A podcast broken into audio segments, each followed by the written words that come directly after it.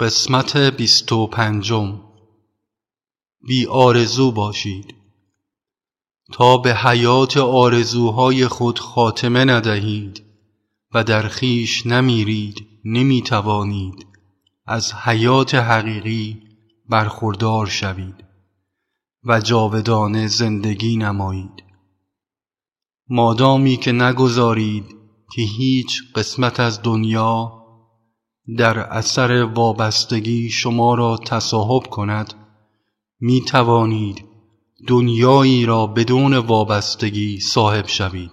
ترک امیال به معنی ریاضت و داشتن دید منفی به زندگی نیست. بدون اینکه از تماس با جنبه های مختلف زندگی دوری گزینید در بهبهه فعالیت شدید ادب دلبستگی کامل را حفظ نمایید.